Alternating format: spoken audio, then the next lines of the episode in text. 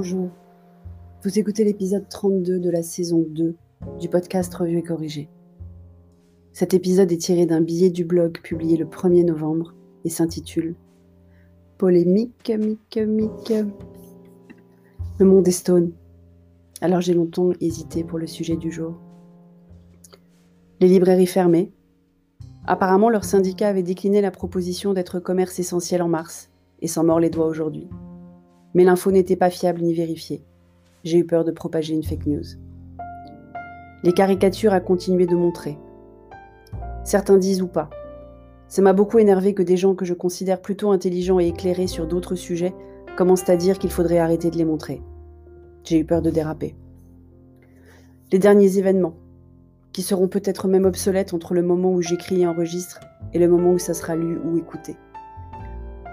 Au moment où je vous parle, c'est le prêtre orthodoxe à Lyon entre la vie et la mort.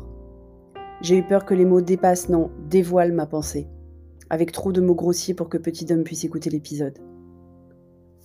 Les atermoiements de l'éducation nationale au sujet de l'hommage à Samuel Paty et le raccourcissement à l'emporte-pièce du texte de Jean Jaurès, éliminant très pratiquement les contestations de l'éducation nationale du temps de Jean Jaurès. J'ai tellement de choses à dire que ça se bouscule dans ma tête. J'ai eu peur de partir dans de grandes envolées lyriques difficilement compréhensible sur l'école et la laïcité, et de perdre pas mal d'auditeurs et de lecteurs. La mort de Sean Connery, et tout ce que cela évoque de souvenirs, de films divertissants ou éducants. Les bêtas qui s'élèvent contre le machisme soi-disant de James Bond déjà, en bon cancel culturiste, qui veulent refaire le monde sans prendre en compte les leçons de l'histoire. Si on enlève tout ce qui n'allait pas avant, comment se rendre compte des progrès parcourus? J'ai eu peur de me remettre à pleurer la retraite de Darius Rochebain de LCI après la publication de l'enquête de l'OTAN sur ses présumés comportements inadmissibles lorsqu'il était chez RTS, Radio-Télévision Suisse. Un des seuls journalistes que je trouvais pas trop bête ces derniers temps, avec Patrick Cohen. J'ai lu le papier du temps, très bon, mais j'ai eu peur de dégueuler. Les commerçants qui décident de braver les fermetures administratives et d'ouvrir quand même en criant résistance, comme si le gouvernement était fasciste et que leur liberté fondamentale était menacée. J'ai eu peur que les mots dépassent ma pensée. Ou pas. Les gens qui font n'importe quoi dans les rues de toutes les villes de France, que les commerçants soient entrés en soi-disant résistance ou pas, sous prétexte qu'ils en ont envie, ou parce qu'il fait beau. La nature qui a décidé de continuer à nous narguer, alors qu'il a fait un temps pourri sur le lieu de mes vacances dont je suis, dont je suis rentrée quatre jours avant l'annonce du confinement saison 2.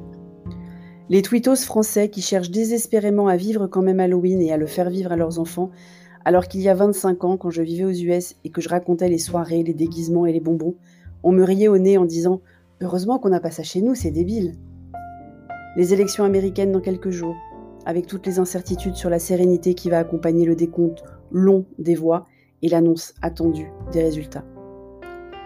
Les rumeurs persistantes et qui ont l'air fondées, qu'en fait on en a pour 12 semaines de ce confinement nouveau, télé-école puis fête comprise, parce qu'il ne faut pas trop vite se réjouir que petit homme aille à l'école apparemment.